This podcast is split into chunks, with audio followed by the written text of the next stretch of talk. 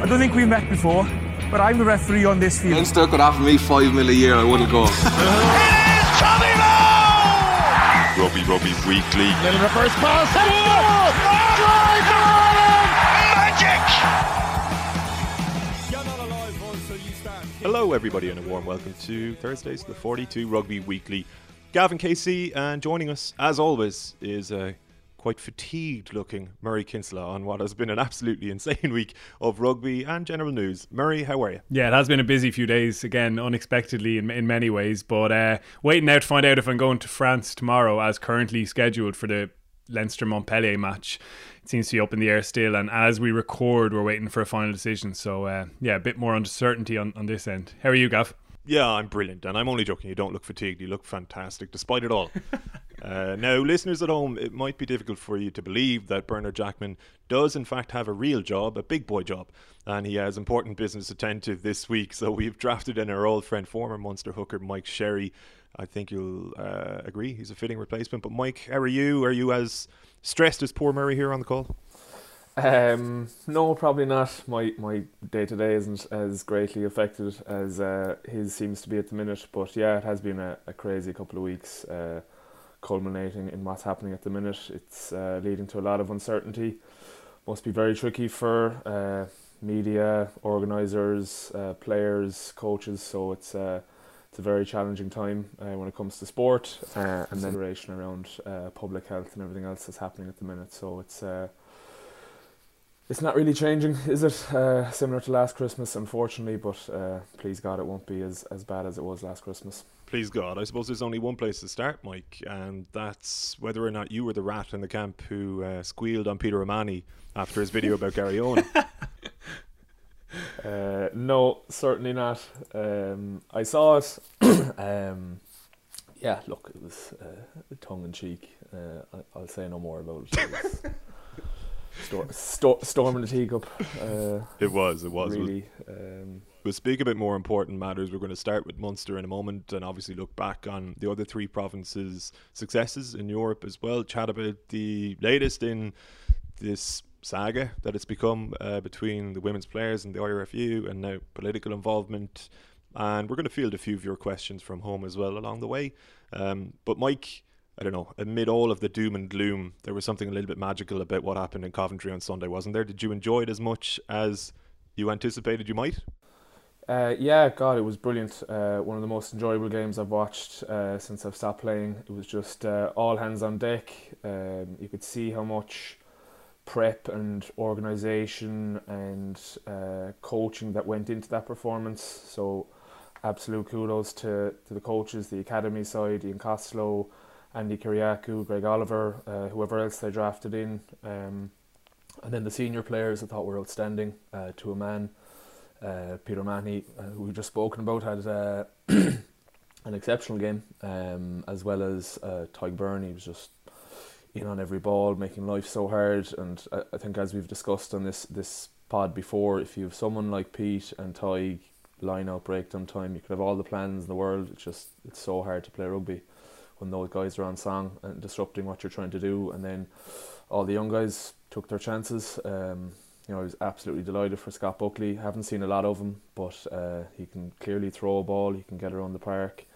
Um, his try was a great moment, and so was the the man of the match panning into him on the bench. It was uh, it was heartwarming stuff. So yeah, it was great um, from start to finish. Try and take us into the minds of some of the younger guys there, Mike, if it's even possible, because these were uh, unprecedented circumstances for them. But for a 19 year old, I mean, in some cases 18, say 18 to 21 overall, to be lined up for not only your first um, Munster appearance, but a, an appearance in Europe to mark that debut, and for those guys to have such an impact, like any regular human being, I'd imagine, would feel the weight of the world on their shoulders during the week, knowing what Munster means to the fans, knowing what Munster probably means to all of them personally, and suddenly you're responsible for this outcome on the pitch against the odds. How do you uh, explain the performances that they all produced, and really that there was none who for whom the occasion seemed too big? Like, does that come down to coaching? Does it come down to just individuals and that old cliche of fearlessness of youth? Uh, yeah, I think it was many factors. I do think the coaching that would have gone into that group over the last two, three weeks, and then obviously the months and years preceding that, uh, so that they would be up to scratch. They would be in line with all the calls, the patterns. Um, so that obviously had a massive part to play. I think, as as Pete mentioned in the post match interview, the senior players really stepped up in terms of their own performance, but coaching the the young guys along. Um, that would have been very beneficial to them. Um, and then I think in terms of the the young players themselves, look, they would have been probably nervous. Well, most likely, absolutely, definitely nervous. But uh, to get an opportunity like that in most of their first games in a European Cup match against what was a depleted Wasps team. The day of the game, they had more depletion, obviously, through COVID. Um, the red card, everything went Munster's way, but um, you know, all credit to them. They just everything went swimmingly. Um, everyone knew exactly what they were doing. I would have, uh, I would have thought that the two weeks leading up to it were incredibly positive, incredibly structured. Uh, laser focused on the job at hand, and you know that's what you can get out of young guys when you prep them, you coach them, nurture them along. Um, and yeah, they might be in for this weekend after that performance. You never know. You never know, Murray. We probably spoke in the podcast about how we expected Munster would go over there and perform, and even when it first became a possibility that they would have to play. Uh, well, we never probably anticipated that there'd be so many debutants, but uh, certainly a significant portion of academy players. I had this feeling in my waters that like it would be so Munster to go over there and get the job done. Now they were helped along the way. There's no point in beating around the bush, uh, in the sense that Wasps were depleted, as Mike says, plus the red card early doors. But were you surprised at all by the extent to which those young players actually grasped their opportunities to a man? Yeah, I suppose because it was so impressive, um, particularly the guys who who started it. Uh, and it was such a wonderfully Munster occasion, if I can describe it as that, and use that as as the descriptor there. In terms of the the rallying, the backs against the wall, the support yet again. Like obviously it wasn't a massive sellout crowd there, but it felt like a home match to be honest when you were in the stadium. Even on the flight over, it was really cool. There was a group of lads from Ennis on on my flight. Obviously, supporting the three young guys who were playing for the Ennis under 18s only a very short time ago. That element was really cool the the whole province kind of coming together in that manner. Obviously, Owen O'Connor from Waterford, there was real pride down in Waterpark, RFC, I know, and people from all over the place. Scott Buckley is Kinsale originally, and, and I know there'll be real pride at what he's done as well. So it felt like this kind of coming together that was going to culminate in the kind of performance we saw. As Mike says, the senior players were outstanding, and it was so striking just how much they have enjoyed this chapter. Like Peter O'Mahony put it up there with the most enjoyable of his career, which is a massive statement to make.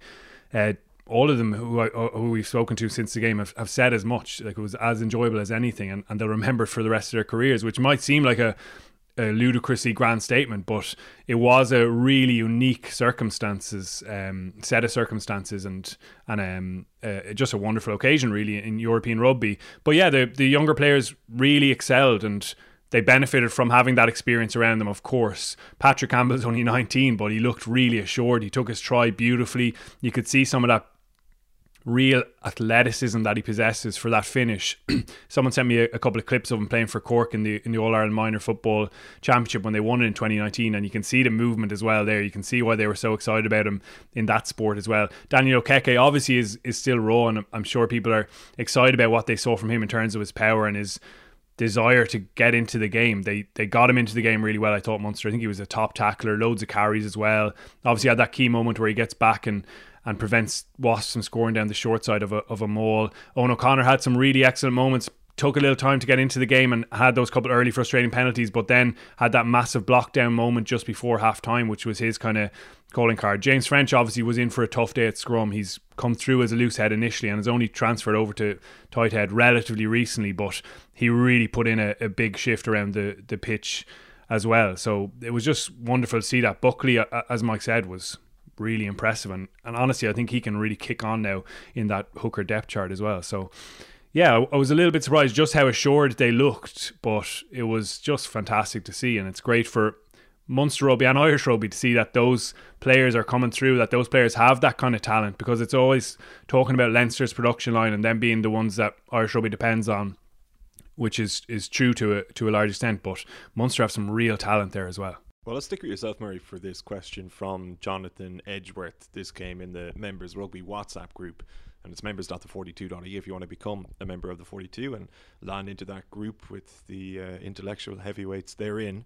He was saying, watching Okeke play for Munster, at only 19, he showed raw power and strength that Ireland always seemed to lack when we faced bigger teams. He blew people away in the carry and the tackle. Should there are a few fast track players like this, I'm surprised he didn't get more credit for his performance.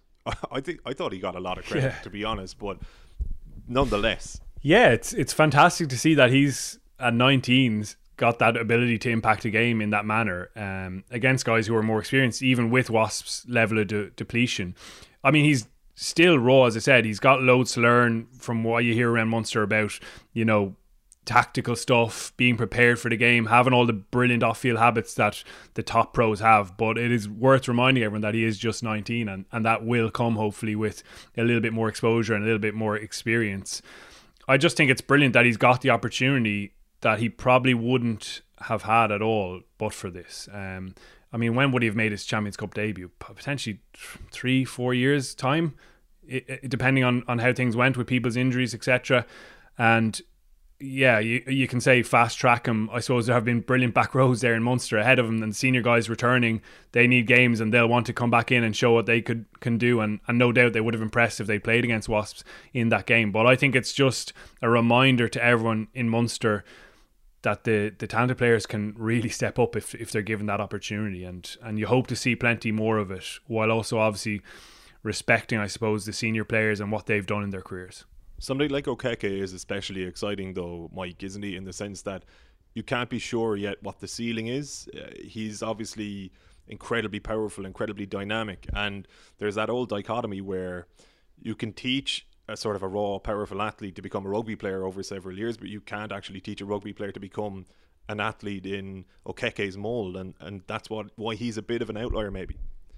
Yeah, uh, it would be remiss of me not to mention that he's a former Ardscoil great like myself and Killer uh, and a few others. Um, so I said to get that cheap plug in, but uh, yeah, he's uh, he's special. You can see he's special. Um, to be able to survive in the contact area as well as he did at that young age um, is extremely impressive. Like I saw him play schools rugby. I think most of us have seen the the wonder try he scored in that schools cup game. Um, so you, you could tell that he had that ability, that talent, but to step up several levels up to uh, Champions Cup level and to do that was uh, something that would you know you take a step back and go, this guy is special. In terms of fast tracking him, look, I think it's um, it's a warranted discussion, but the IRFU have a business. They have uh, a system uh, that you go through the whole process of academy, development contract, senior contract. If you are showing particular talent and development, yes, they can fast track you, but maybe a tad premature for Okeke. Um, he does have another bit of development to go, but who knows? He could get a couple of more appearances and, and skyrocket. And if that's the the route they decide with him, uh, brilliant. But uh, he does have a bit to go in terms of tactical stuff, but all the raw materials are there, and, and people should be very excited about him. Yeah, and just on that, like I know, I know you're kind of messing with the Scoil Rís, but it's it's absolutely an I'm important not. point as well. I, sorry, you're still on the payroll in there. Um, and I think he played in Thomond as well, didn't he? But like he is a Limerick forward, you know, and like we've discussed this several times in the pod, Gavin. It has been an issue for Munster in terms of the, I suppose that source of players having slightly dried up or dried up to a, to a great degree recently, and and and the work Munster have been trying to do. So that's also wonderful to see. You talk about the players' backgrounds, and it's really important that there's guys from Limerick as well, and and as Mike knows, the pride of coming through and seeing it and growing up in, in Munster rugby and then being part of it. And I think fans definitely grasp that as well. You see with, with someone like Craig Casey as well. Uh, and Okeke has that kind of vibe around him. I think people are almost drawn towards him and excited about him and want to see him do well. And, and that's an important part of it with that that Limerick side as well. Mike, you were quick to credit the senior players, and justifiably, um, even outside of Bernard O'Mahony, uh, the midfield was was pretty solid. Did what was asked of them. Conor Murray was calm to the point that it actually felt like he was a reassuring presence with a lot of chaos going on around him.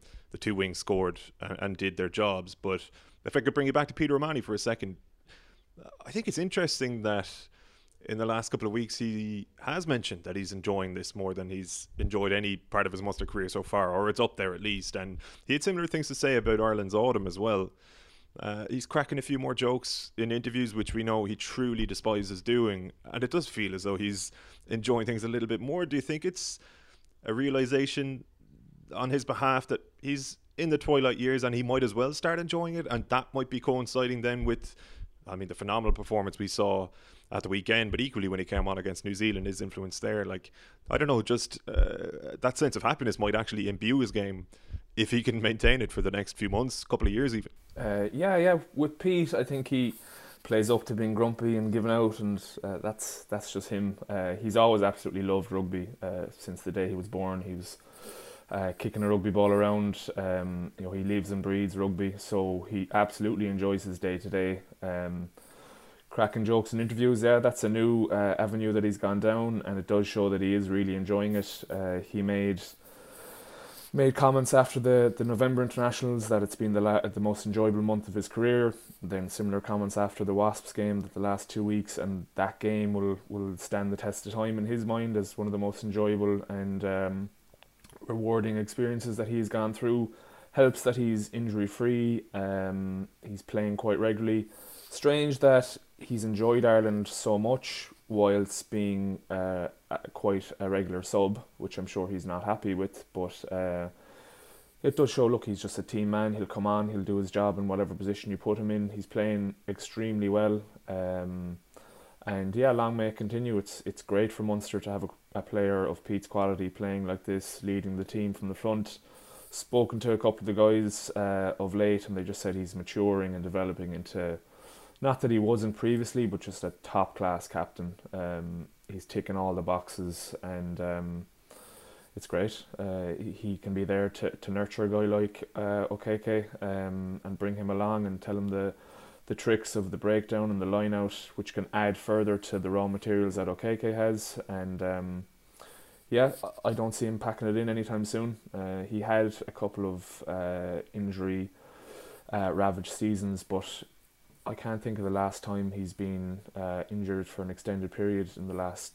four or five years. And the more often you're playing, the more often you're training, the better your game will get if you can mind your body, which he seems to be doing at the minute. What's involved in that maturation process then as a leader, Mike? Can you give us any kind of an insight as to what he might have gotten gotten better at in that role? Well, I think you can see that he's definitely relaxing, um, enjoying interviews, or not getting as stressed out or as bogged down by them. As as an example, would show that he's just maybe relaxed a bit more.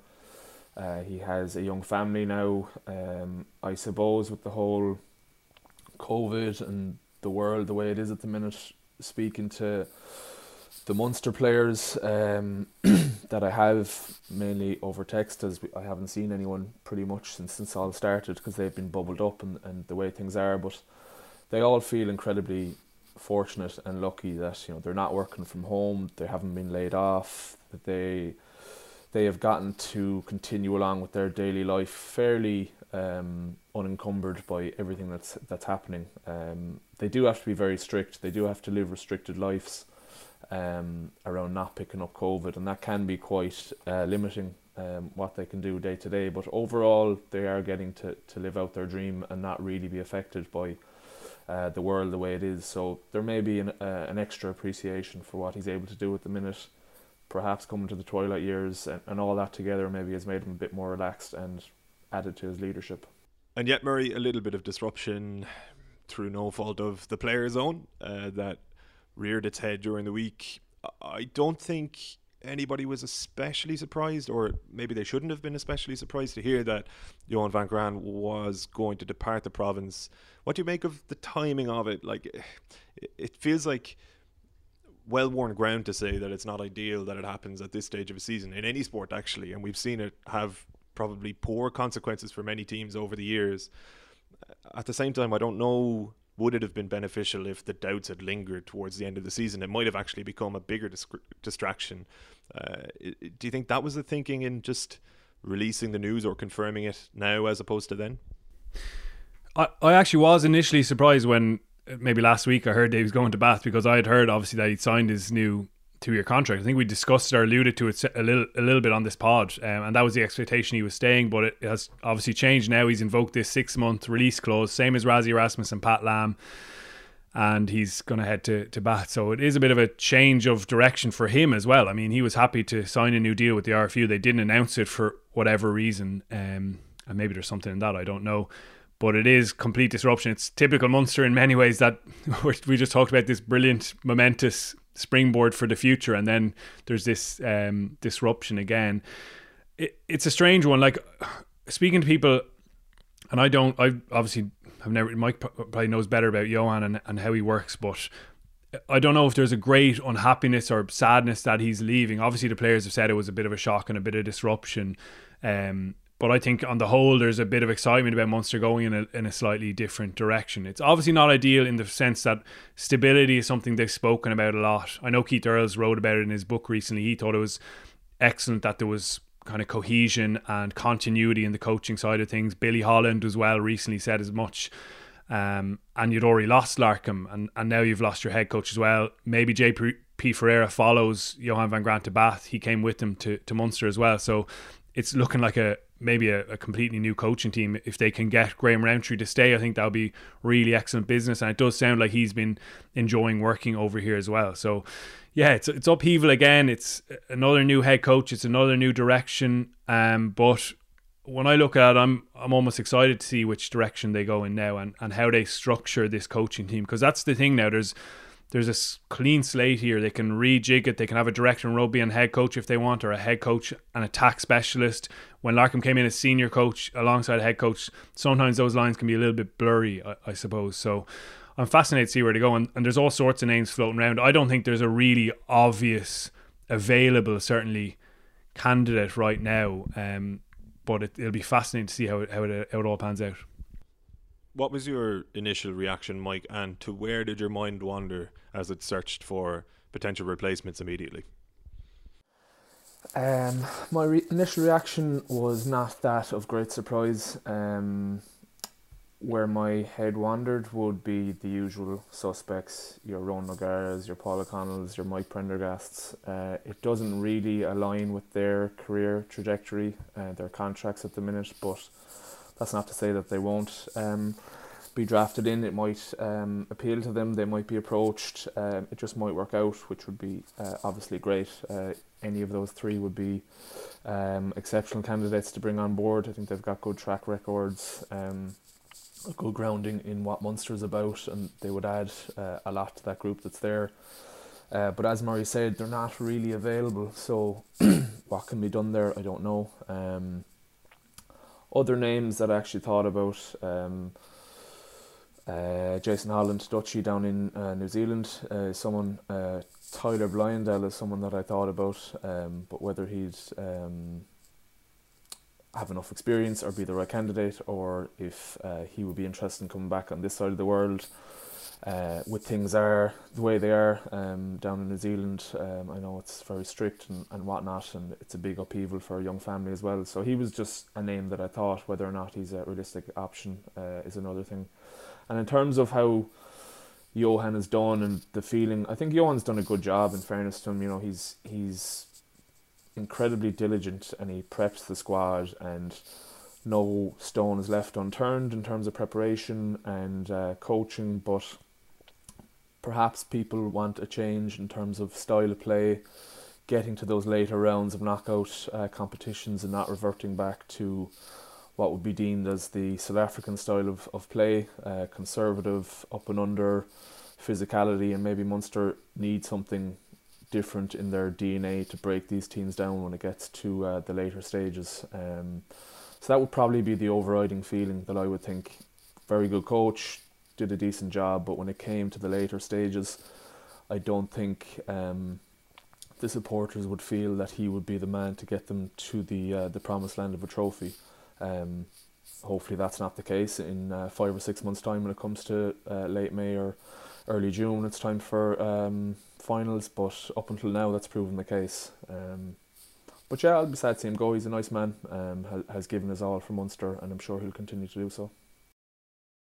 Just on the timing, Gav, which you mentioned, it's probably good that it happens now because Munster also get a, a longer time to go find the right people, and it's well flagged that the, the positions are available as well. From what I hear, there's been all sorts of names being sent to David Nucifora uh, and True Munster as well from agents all over the world. There's always going to be interest, and it's Nucifora who runs this. It's a, it's an IRFU position, the Munster head coach role. Obviously, Munster have a, an influence in it, and, and they'll have their ideas about it. But Nucifora is the one who signs off on all of this stuff. And I suppose he's gone out and got coaches recently. You think of Andy Friend, that was a Nucifora appointment, obviously from Australia. Dan McFarland, I think, as well as the one that he drove uh, there as well. So um, it'll be interesting to see what he comes up with his contacts book. I'm sure they'll be on to Rassie Erasmus as well, who recommended Johan van Graan for that role. And uh, your man Dave Wessels, who's a, another South African, that name again has been linked. He was close to getting the job last time when Johan got it. So I think there's going to be loads of interest and loads of different names popping up. But they've really got to nail this one now and try and get some more stability. What do you think, Murray? Oh, sorry, Mike. Sorry, just on that stability, like and you spoke about Keith Earls. This will be his seventh head coach since he got involved with Munster, which is it's a stark number when you think about it. He's what 12, 13 years into his career, uh, seventh head coach. Um, so yeah, stability has been uh, a massive issue, um, and I really do hope they get the right candidate. I think if Johan had won um, something, the four or five year tenure wouldn't seem like such a big deal, but the fact that it's yet another head coach coming in with uh, yet again not achieving what the squad um, and the fans want is probably what makes it um, so jarring maybe that you know yet again we're moving on to a new setup and there hasn't been success to the level that the squad and the fans want. Yeah, and there is a fine line as well, Mike, isn't there, between having that continuity and consistency and just being consistently good rather than great, if you know what I mean? Because it's all well and good wanting the same personnel to um, to, to steer the ship, so to speak. But if they're not getting exactly what the fans want or close enough to it, and like Van Graan, for all of his qualities and for all of his diligence and hard work, probably didn't quite get them over that line. Then consistency is actually probably no good to you. Like maybe this does come at the right time. Ultimately, I, I, look okay, maybe not ideally in the middle of a season, but if he'd stayed another two, three years and the level of success was the same, which is maybe zero trophies at the end of it, it's a lot worse down the down the road, and the likes of Keith Earls have actually missed the opportunity to win something at the end of their careers. Yeah, look, there's never a good time to announce. Um, I think it's given them good time to to find the right candidate. Um, some will say it's too early in the season, it's too big a disruption. If it was later on, they'd say they gave him no time. So he was in a, a lose lose situation in terms of when he would announce it. Um, and if he'd stayed on for two or three years, you know, you never know. But um, it would appear that they've reached their ceiling in terms of the knockout stages, in terms of what they're trying to do from a coaching perspective. Um, so to get someone in to, to refresh it, to re, to rethink with the group that they have, because there's absolutely no doubt that when Munster have their first choice team on the pitch with their uh, bolstered bench with uh, no injuries, that they definitely have a squad that can go and win trophies um, in the league and in Europe. Uh, I firmly believe that anyway. Um, and you know, consistency. A lot of clubs would pay a lot of money to have the consistency and the performances that Munster have throughout the season. Um, so I think we're we're greedy in Munster because of the success that we had in the noughties. Um, that special group that came through, the trophies that they won the amazing days they gave everyone. everyone. So as players and as as fans, we're greedy about how we want to um, emulate those those days. Um, it, it's going to be hard work, and the day they eventually do it, it will be um, a special day, but it will have been well earned. Um, a lot of heartache and uh, scars will have been built up over the last couple of years, um, over the last decade plus. Um, and, and when it does uh, arrive, it will be special, but it, will take the right man uh, and the right cocktail of everything to, to come together and actually achieve it. It looked like Ulster found that cocktail away to Clermont at the weekend, Murray, didn't it? For one day only, at least. They were absolutely superb. But again, like Munster's performance was so impressive, but Ulster were right up there in terms of performances of the weekend. An amazing start to the game. Obviously, they were dominant for the first 30 minutes and got into a really good, strong lead. Their attack was causing severe damage. Anytime the ball was in James Hume's hands, there was panic in the Clermont defence, really. He beat 11 defenders in his eight carries and, and just made such an impact on both sides of the ball, should be said. He defended well as well in, in what he had to do, making good reads, getting low tackles at times, being aggressive when he could get a good shoulder onto to ball carriers as well. Obviously, Stuart McCloskey, outstanding uh, alongside him in midfield, and Mike Lowry just brilliant at fullback. There was maturity from John Cooney, I thought, at scrum half, and how he added some, I suppose, kicking elements to the game and, and some balance to their game, and not always running everything, but being alive to that prospect prospect as well. And then the forwards, which again is always a question mark, really around Ulster in these big games. I thought they were really impressive. Kieran Treadwell was winning the gain line repeatedly for them. Tom O'Toole's tackling continues to just be a massive strength for the team, and it's brilliant to see a guy who looks like he's going to have an important role for Ireland as well moving forward, really taking his chance there with Marty Moore injured. They had a lot of injuries, obviously, Ulster, including Iain Henderson, including a lot of other excellent players as, as well. And, and then they got into the position in the second half where they had to uh, deal with the setback of, of going behind, of Clermont having all this momentum, and they managed it well. They there was a crucial bit of maul defence just after half time. I think it was Vermeulen helps them to get the sack and, and Clermont knocked the ball on. It was a massive moment in the game. Uh, obviously, they still got in front, but Ulster backed their ability to to attack, and, and it was that brilliant break from McCluskey tipping the ball to James Hume on an excellent line to, to line break them that led on to Timoney's try, uh, and it was wonderful to see them get in front in that manner again and show maybe a bit of mettle that hasn't been there at, at all times. I, I thought back to the Leicester match last season when they did get into trouble against Clermont, and I thought, oh, this is kind of getting away from them. Vermeulen had just gone off, and you think maybe they're just going to struggle with this mentally, but they showed great resolve and they showed great impact to, across the board, and it just shows exactly what they can what they can do. They've been a little bit up and down in terms of their consistency, but when they get it right, and even with those players to come back, it's a really exciting blend they do seem to be getting it right more often than they're getting it wrong now, Mike, even in a lot of these big games, at least very recently. And I thought the most impressive aspect of Ulster's performance was, as Murray outlines there, the fact that they did back their attack. Like they built their lead by playing ball effectively. And then when push came to shove, they just continued to play ball and they dug it out. And to do that down there, um, Munster did something similar, probably a little bit more narrowly last season. But to do it with a packed house, I mean, it's a, a day to be celebrated for them and something to really build upon.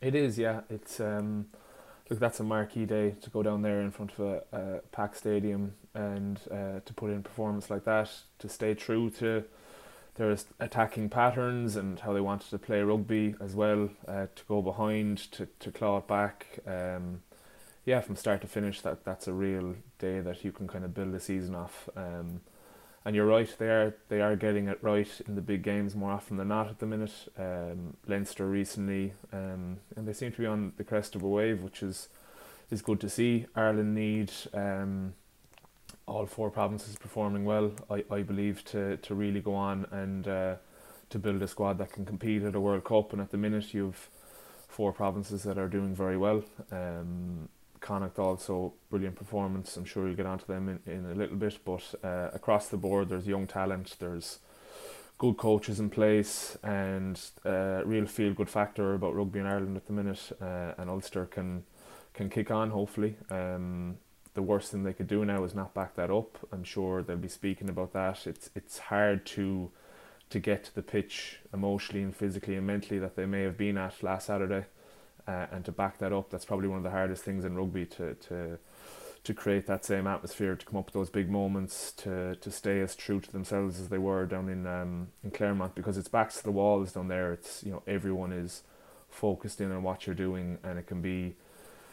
I wouldn't say easy, but it can be uh, easier to um, really go to the well and that dark place that you need to go to for those for those big wins. So um, I hope they can back it up, and uh, I hope all four provinces can have as positive a weekend um, with the uncertainty that we, we spoke about. It's it's really interesting. You mentioned the Leinster game there as well because it was a, a brilliant performance in a very different way, wasn't it? The way they actually tactically went about that, really restricting their attack to very narrow carries, really direct, probably a, a fair degree more kicking for pressure and just not allowing Leinster to get those kind of turnover access points into the game where they thrive from. And as you say, Gav, this was such a different performance. It's nice to see a team being able to have that kind of variety within a short enough space of of time and with a an underperformance that they'll, they'll feel an underperformance in between those two games. Um, but there was a real nice show of good coaching to that as well as maturity and game intelligence, I suppose, from the players to be able to do that. And then, as we mentioned, they have the weapons and the enthusiasm probably of, of youth, but you're seeing the likes of Hume and, and Timoney and Lowry now really maturing into guys who want to go and dominate games in their own way. I think it's brilliant. And, and you're so right, Mike. Like, that's what you want to see from an Ireland point of view. James Hume, there's no doubt that he's talented enough to put some pressure on Garry Ringrose over the next couple of years. That's not neglect, not ignoring the excellent form of Ringrose and all he's done over his career. That's all important as well. But you absolutely want a guy like Hume just breathing down on him. And, and he said it after the Leinster game. He said how frustrated he was not to play over the, the course of November. He feels he should be involved. He's a confident young player with a great skill set. Uh, and that's what you want to see real uh, competition for spots. It's it's brilliant. Just to pick up upon what Mike was saying a minute ago, Murray, about uh, it being difficult to reproduce the emotional pitch that Ulster managed to generate down in Clermont.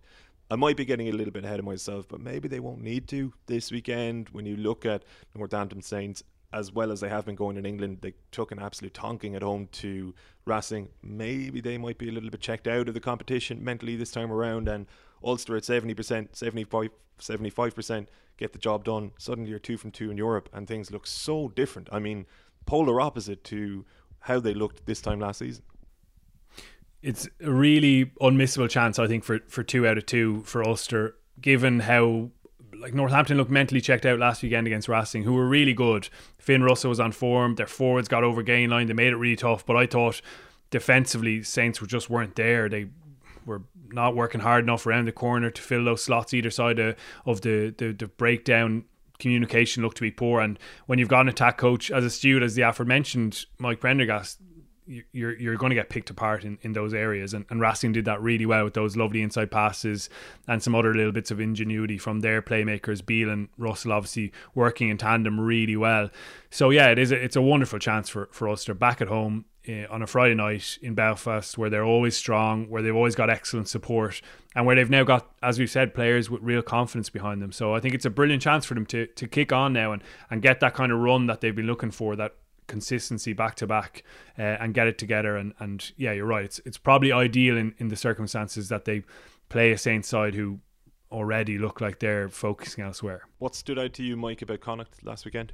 Just their confidence, their clarity in what they're doing, um, the belief they have, and no more than Ulster. Um, really hope now that, that they can go on a run. Um, I think the problem with Connacht is maybe they get a good win uh, or a good run, and it's it comes to the crunch, and maybe it's not backed up um, at the crucial point where they can really kick on. Um, so they're obviously talented enough. They're brilliantly coached. Uh, I think Andy Friend has done an amazing job up there. Anyone you speak to speaks glowingly of him. Um, and uh, yeah, I, I, I see them being contenders uh, if they can um, go on a run uh, like they did back in, in 2015, um, 2016. Um, and yeah, they've, they've more than enough talent. Um, they can do something special this season if they if they get it right. Um, and no more than Ulster, as I've said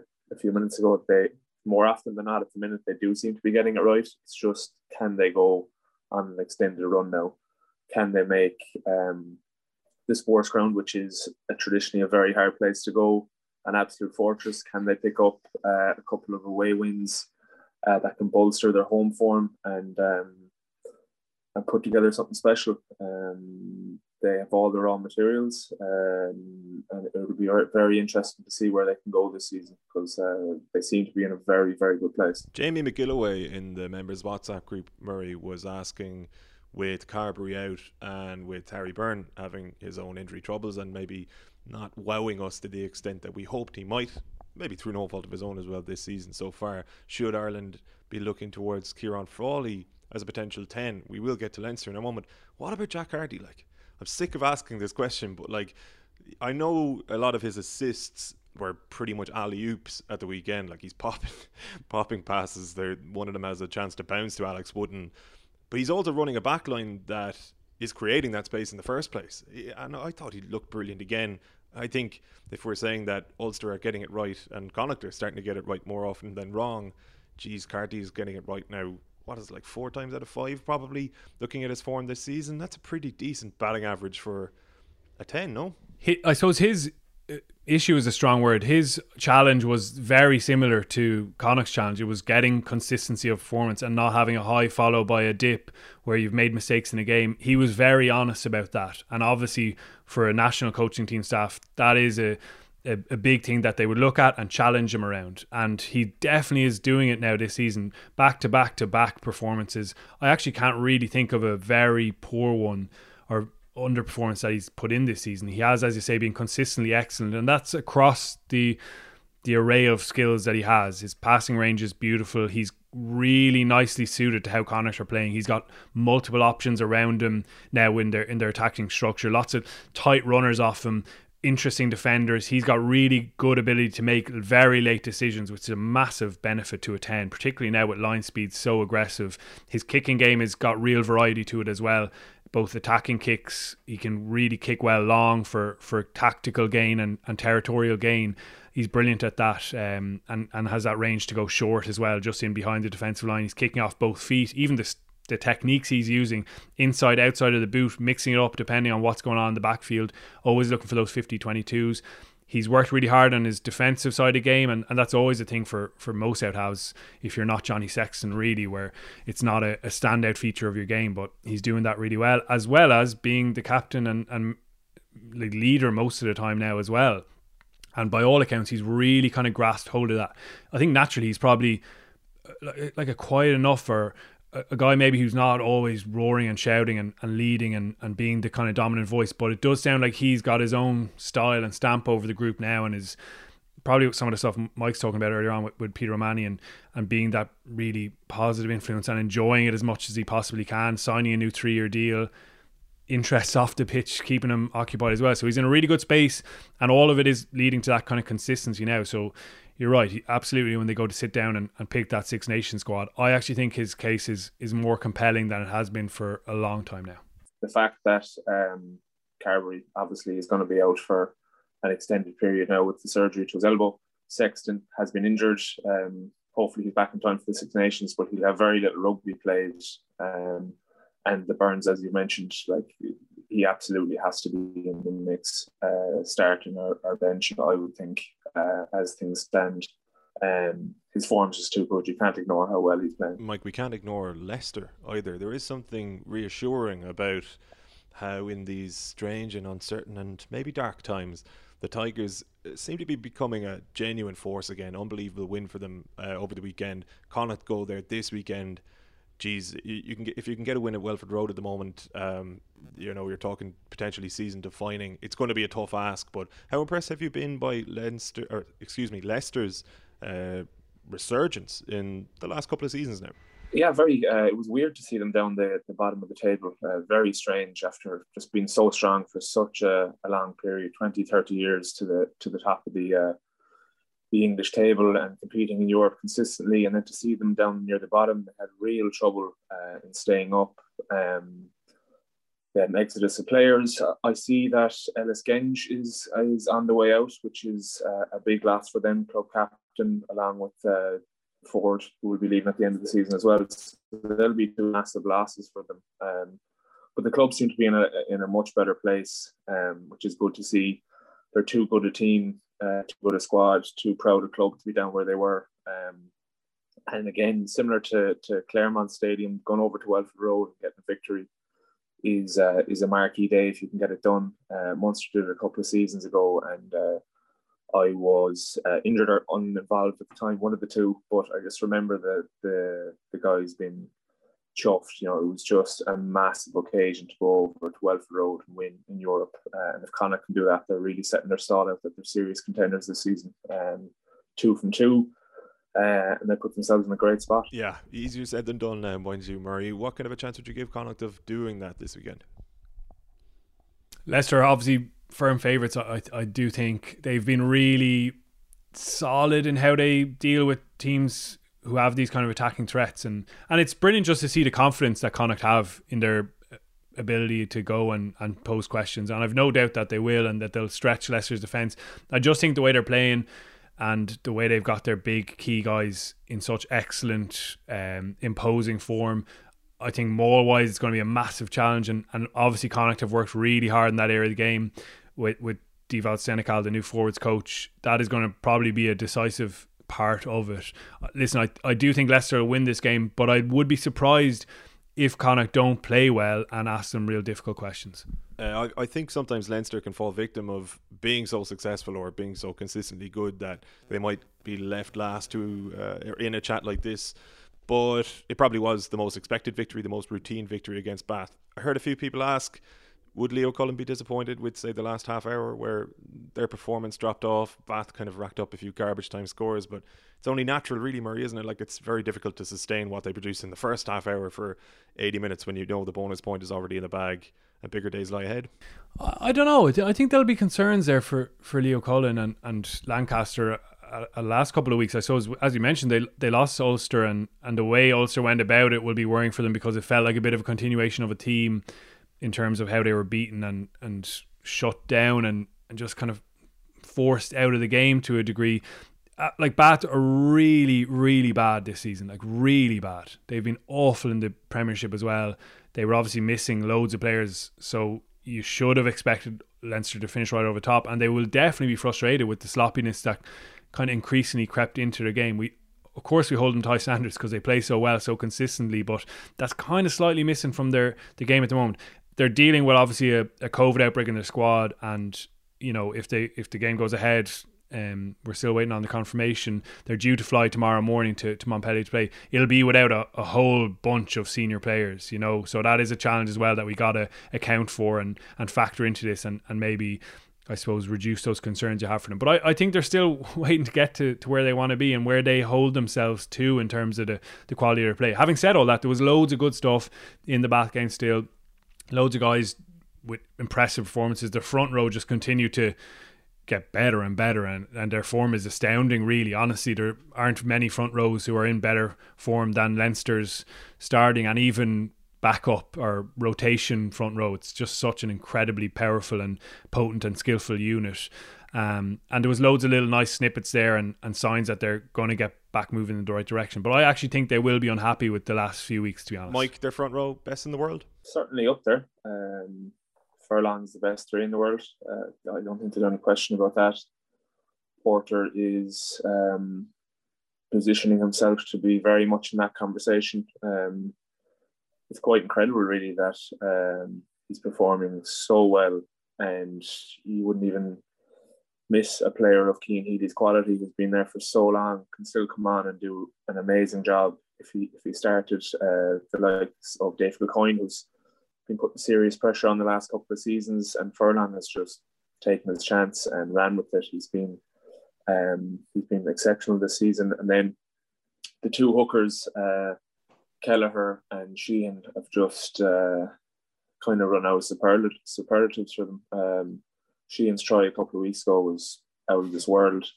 And then Kelleher's, uh, he's really added set piece to his game. He has all the other um, all the other parts that would make him stand out around the pitch. His strength, his speed, uh, his ball carrying ability, his tackling, his poaching, but scrummaging and line out throwing have really been up to notch uh, from his side uh, to the point now where uh, if you were picking a Lions team, I think you'd put him in starting. Um, so yeah, it's um, and and it has gotten a lot of attention. The two the two players uh, playing at two for Leinster and, and Ireland, that the competition that they will have over the next ten years, hopefully, they stay injury free, and uh, it's intriguing uh, watching as a as a former hooker. It's um, it's very intriguing to see just how good these guys could get, uh, and they're already operating at, at, such a high level at so, such a young age. Um, when you have a good front row that's a serious building block to build your team around. And um, and as Murray said, they were highly impressive at the weekend again. Um, and probably they will be a bit um, downbeat about their, their performance, but that just shows the uh, the level they've played at for so long that they can get a victory like that uh, and still be seeking more. And even with the COVID outbreak, they're desperate for the game to go ahead because even as depleted as they may be, they've full confidence in the squad and group of players that they have that they could go down to Montpellier and give a good good account of themselves. Um, but yeah, there's a lot of uncertainty. It's it's uh, it's a crazy time for them. Front rows win championships, Mike.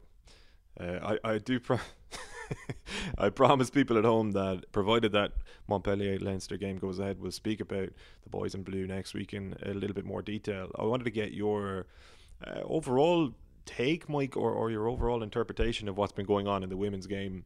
Um, I suppose in recent weeks, but it has properly come to the boil this week. Everybody knows the story. I don't think I need to regurgitate much of what has happened. Um, but as we sit here now, what do you make of it all? Without being on the inside of it, it's uh, it's two parties that are completely at odds with each other. Um, the two letters that came out during the week were uh, extremely strongly worded, um, very pointed in their talking points, and um, it would seem that they're at an impasse. They might need uh, a fairly strong mediator to come to some sort of agreement or arrangement because um, what's happening at the minute isn't satisfactory for either side. Um, and it's just a bit of a mess, to be honest. Um, yeah, like you, saw what happened with the Irish uh, women's football team a couple of years ago. Uh, they had a bit of a stance, and at the minute they're getting good coverage, good crowd at their games. Their their standards and performances and results seem to have improved. And maybe the Irish women's team have looked at that and taken a bit of uh, a bit of heart that you know they do need to make change internally. Um, they need to make change from the from the top down, and that's what they've gone after very strongly uh, it'll be interesting to see what happens. The government now involved. It's uh, it's uh, it's gone very serious all of a sudden, and um, I hope there can be some sort of resolution because you know it wasn't it wasn't a good spot to be in for them not to qualify for the World Cup and and the fallout from that. It's not where you want to be. It's not where those players want to be. Um, and changes do need to be made. Um, fundamentally, at what level I'm not overly involved with the women's game. It would appear quite a lot, but um, Murray might have a better take on the exact nature of what's going on and what can be done. But it's very messy. Yeah, Murray, we, we have spoken probably in, in a fair bit of detail in recent weeks as to where that change, well, we feel, and we'd probably share a lot of the, the thoughts of the female players or, or the, well, current and former players that wrote the letter uh, as to where things can improve. I suppose it's important to, to draw some kind of a parameter or, or provide some kind of context here, Murray, um, in the sense that I've seen a lot of people who I, I don't want to say are siding with the IRFU, but have almost dismissed the players' letter because, as they see it, this women's senior team who failed to qualify for the World Cup were given ample resources in order to be able to beat uh, the opposition whom they failed to beat ultimately, and that it's almost like they perceive the letter to be reaction to this World Cup qualification campaign. I think it's important to note that like this has been coming down the tracks for a lot longer than a poor World Cup qualification campaign. And whether or not they'd made the World Cup, I think there would have been some kind of uh, public airing of grievances. Uh, it might have been only a couple of individual players, maybe not as coordinated and, and, and not as massive as this joint letter, but but maybe it might have been. I don't know. Like you and I and Bernard were talking about this letter was it maybe three weeks ago, Murray? Like it had been coming down the tracks for a while. It wasn't just something they decided to do during the week. Yeah, it has been coming down the, the line for a long time, and it was just a case of whose names were going to be on the letter, I suppose. They mention in it like decades, I suppose, of frustrations in this manner and of trying to work privately with the RFU to get improvements. And there have been relentlessly consistent negative stories around Women's Rugby. You just have to go back even through last year with the Interpros changing um, scandal, I suppose, as it was. There's been Adam Griggs before he came in. That position was uh, advertised as a part-time role rather than a full-time role. All the way back to 2012 with travel to games. There's been that legacy kind of initiative and campaign amongst players at one stage. There's just constant controversy and turmoil, and it's definitely built to this point where you've got this incredible statement from like half of the people on that list are in the current Ireland women's squad. It's an absolutely incredible thing for them to to do, and certainly would have been highly and strongly thought through before they put their names out, as well as some really key figures from the not so di- not so distant past, including some legends of the game like Lynn Cantwell and Fiona Coghlan. And Lynn Cantwell obviously is in, is in the game now, working with the South African Rugby Union. So obviously you're not going to be putting your name lightly to that. It's taken a lot of feeling built up over a long time to to get to this point. As Mike says, it's an absolute mess, and you've got the government talking about it in a in a Oireachtas um, kind of hearing yesterday, and and mention of funds being withheld until the RFU get things sorted. I think that would be an absolute disastrous outcome because then you're actually setting the game back um, in terms of its its progress as well. So that's not what you want to see. It's really embarrassing for the RFU. I mean, this is on this is on news stories now. It's not just rugby. It's all over the place and everyone's talking about it. That's absolutely not what they want. So it's about getting resolution from this. The players are asking for transparency in the reviews. That's the main thing they're asking for. Like absolutely that has to be part of it. And I think the minister is going to meet the IRFU will, will result in a bit more of that. Maybe not a full document being made public, but potentially a little bit more uh, overview over how the key findings are decided upon by the IRFU themselves. I think you're probably moving towards the director of women's rugby and director of sevens rugby roles being being split. There's a clear and pointed um, heavy criticism of, of Anthony Eddy. I feel in that in that letter, they're talking about untrustworthy leadership. They were the players were obviously extremely unhappy with his lack of um, willingness to accept accountability in, in his recent um, briefing with the with the media as well. So I wouldn't be surprised to see that role split. And um, again, we've discussed about getting connectivity and joined up work at that AIL level up into the high performance and and maybe improving that level of the game to help the, the national team flourish. And it's a, it's a it's a shame because everyone who's working in women's rugby almost gets kind of criticized by this letter, but that shouldn't be the case because there's loads of people doing really incredible work, like selfless volunteers, people who are really hurt by this kind of stuff and feel they're being I suppose, um, pointed out as well, which is not the case, I don't think. There's people doing that all across the, the game. Someone like Amanda Greensmith in the RFU and, and Collie McEntee are, are genuinely working really hard to improve this, but it's clear that there's a, a massive divide there.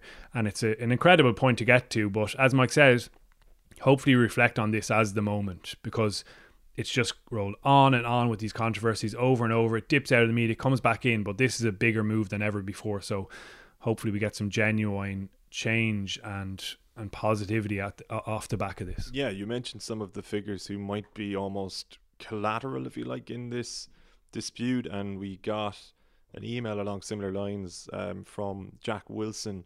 Uh, it's extremely, extremely long, so I actually can't read it all. But just to pick out a couple of the points that Jack did raise, he's kind of coming from the point of view of he has heard everybody praise the women's letter and basically take their side in this dispute and feels as though the IRFU probably aren't getting a fair shake in media terms and in the, the general um, general discourse around this whole thing, right? So, like one of the things he says about the women's letter is that it's a mass of sweeping statements that tar practically all IRFU employees over the years with the same brush. If I was an employee in there and I've bust my gut to try and better the women's program and I received this sweeping attack, I would be livid, demotivated, and question my future. I think it's wrong that no acknowledgement has been given to those who are working with the girls' best interests at heart. Uh, he adds that the only recommendations or requests I see from the letter are for the reviews to be make, made transparent. What does that actually look like to them? Uh, them being the players. Is that 1,000 plus PDF documents of every conversation that the independent review team has had with every player who took up the invite to talk with them? Is it going to be testimonies of staff, coaches' dealings with players where people will be openly criticising players, staff, and their shortcomings, naming names, etc.? If so, then surely they can expect to see their on pitch failings, such as a woeful line out and set piece in Rugby World Cup qualifiers, being highlighted as a key reason for their failure to qualify. Yes, there have been shortcomings from the IRFU in hitting their targets, but with the resources they had, the players they had, they simply did not perform in the qualifiers. Factors that for that could include lack of match practice, uh, and etc. etc. But if they're holding the IRFU to account for not hitting their targets, I'm confident they didn't hit their own on-field targets either. He also asks what would Greg, Greg McWilliams uh, make of all of this. I mean, he's walking into uh, a wasp's nest, so to speak. I'm sure, to be fair, McWilliams would have been consulting with players long in advance of his officially taking the role this month, and, and probably would have been aware as well that something like this was coming down the tracks. But look, I just wanted to give a sense of the other side of the argument, um, because in fairness to Jack, he, he does make the point in his emails on several occasions, like he is actually, or he does have a vested interest in the women's game as well as the men's game, but just that maybe the coverage of this is is too one sided. Yeah, uh, yeah. Uh, I think I've kind of made some of those points there, but like, it's also on the IRFU to to remedy and resolve this issue. Like, their statement, the response to the letter was just so aggressive and confrontational, in my opinion, and unnecessarily so. I think you can absolutely make some of the points they did while having a slightly more, um, I suppose, open approach to saying, yeah, let's actually listen to this because it just underlined all the points that the players were trying to make in their letter. And for a union's own players, like there's nearly 30 of them current internationals who I'm sure Greg McWilliams will really want some of them to be heavily involved. For them to be coming out in this way, you've just got to listen to that. Like, absolutely, I totally agree. And I think all our coverage of the Ireland women's team in that tournament, that qualifier, reflected the fact that they did underperform. And I think people probably ignored the players since or just don't read those articles. The players have absolutely put their hands up and put, and and accepted accountability for their underperformance because that's what it was. Just based on the, the potential in the squad, they should have qualified. Absolutely, the line out was terrible. The the breakdown was really poor.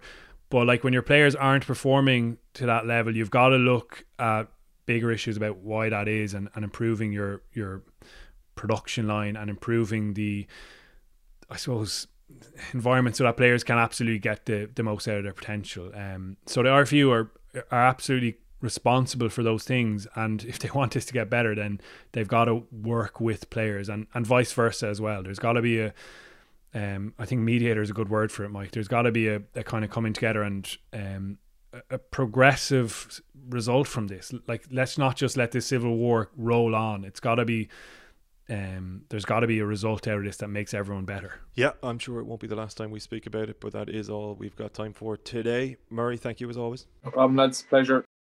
Cheers, boys. And thank you to everybody at home as well for tuning in, as always. It's members at the 42.ie if you want to join the good folks in the 42 Members Rugby WhatsApp group. You also get access to Rugby Weekly Extra, which will be back early next week, looking back on all of the provinces games in Europe. That's Murray and Eoin Toolan, and sometimes guests as well. Uh, God, what else have we got? An end of year behind the line special with Gav Cooney, Emma Duffy, and myself. Uh, loads more. Just go to members.the42.e. You can check it out there, see if you like it, and uh, sign up for a five for a month or 42 euro for the year. And there is a Christmas gift scheme as well. If you fancy that, uh, go to the 42. The details are all there until Monday for Rugby Weekly extra listeners or next Thursday for non members. Mind yourselves. Enjoy it all over the weekend. Take it easy. Cheers, Gav.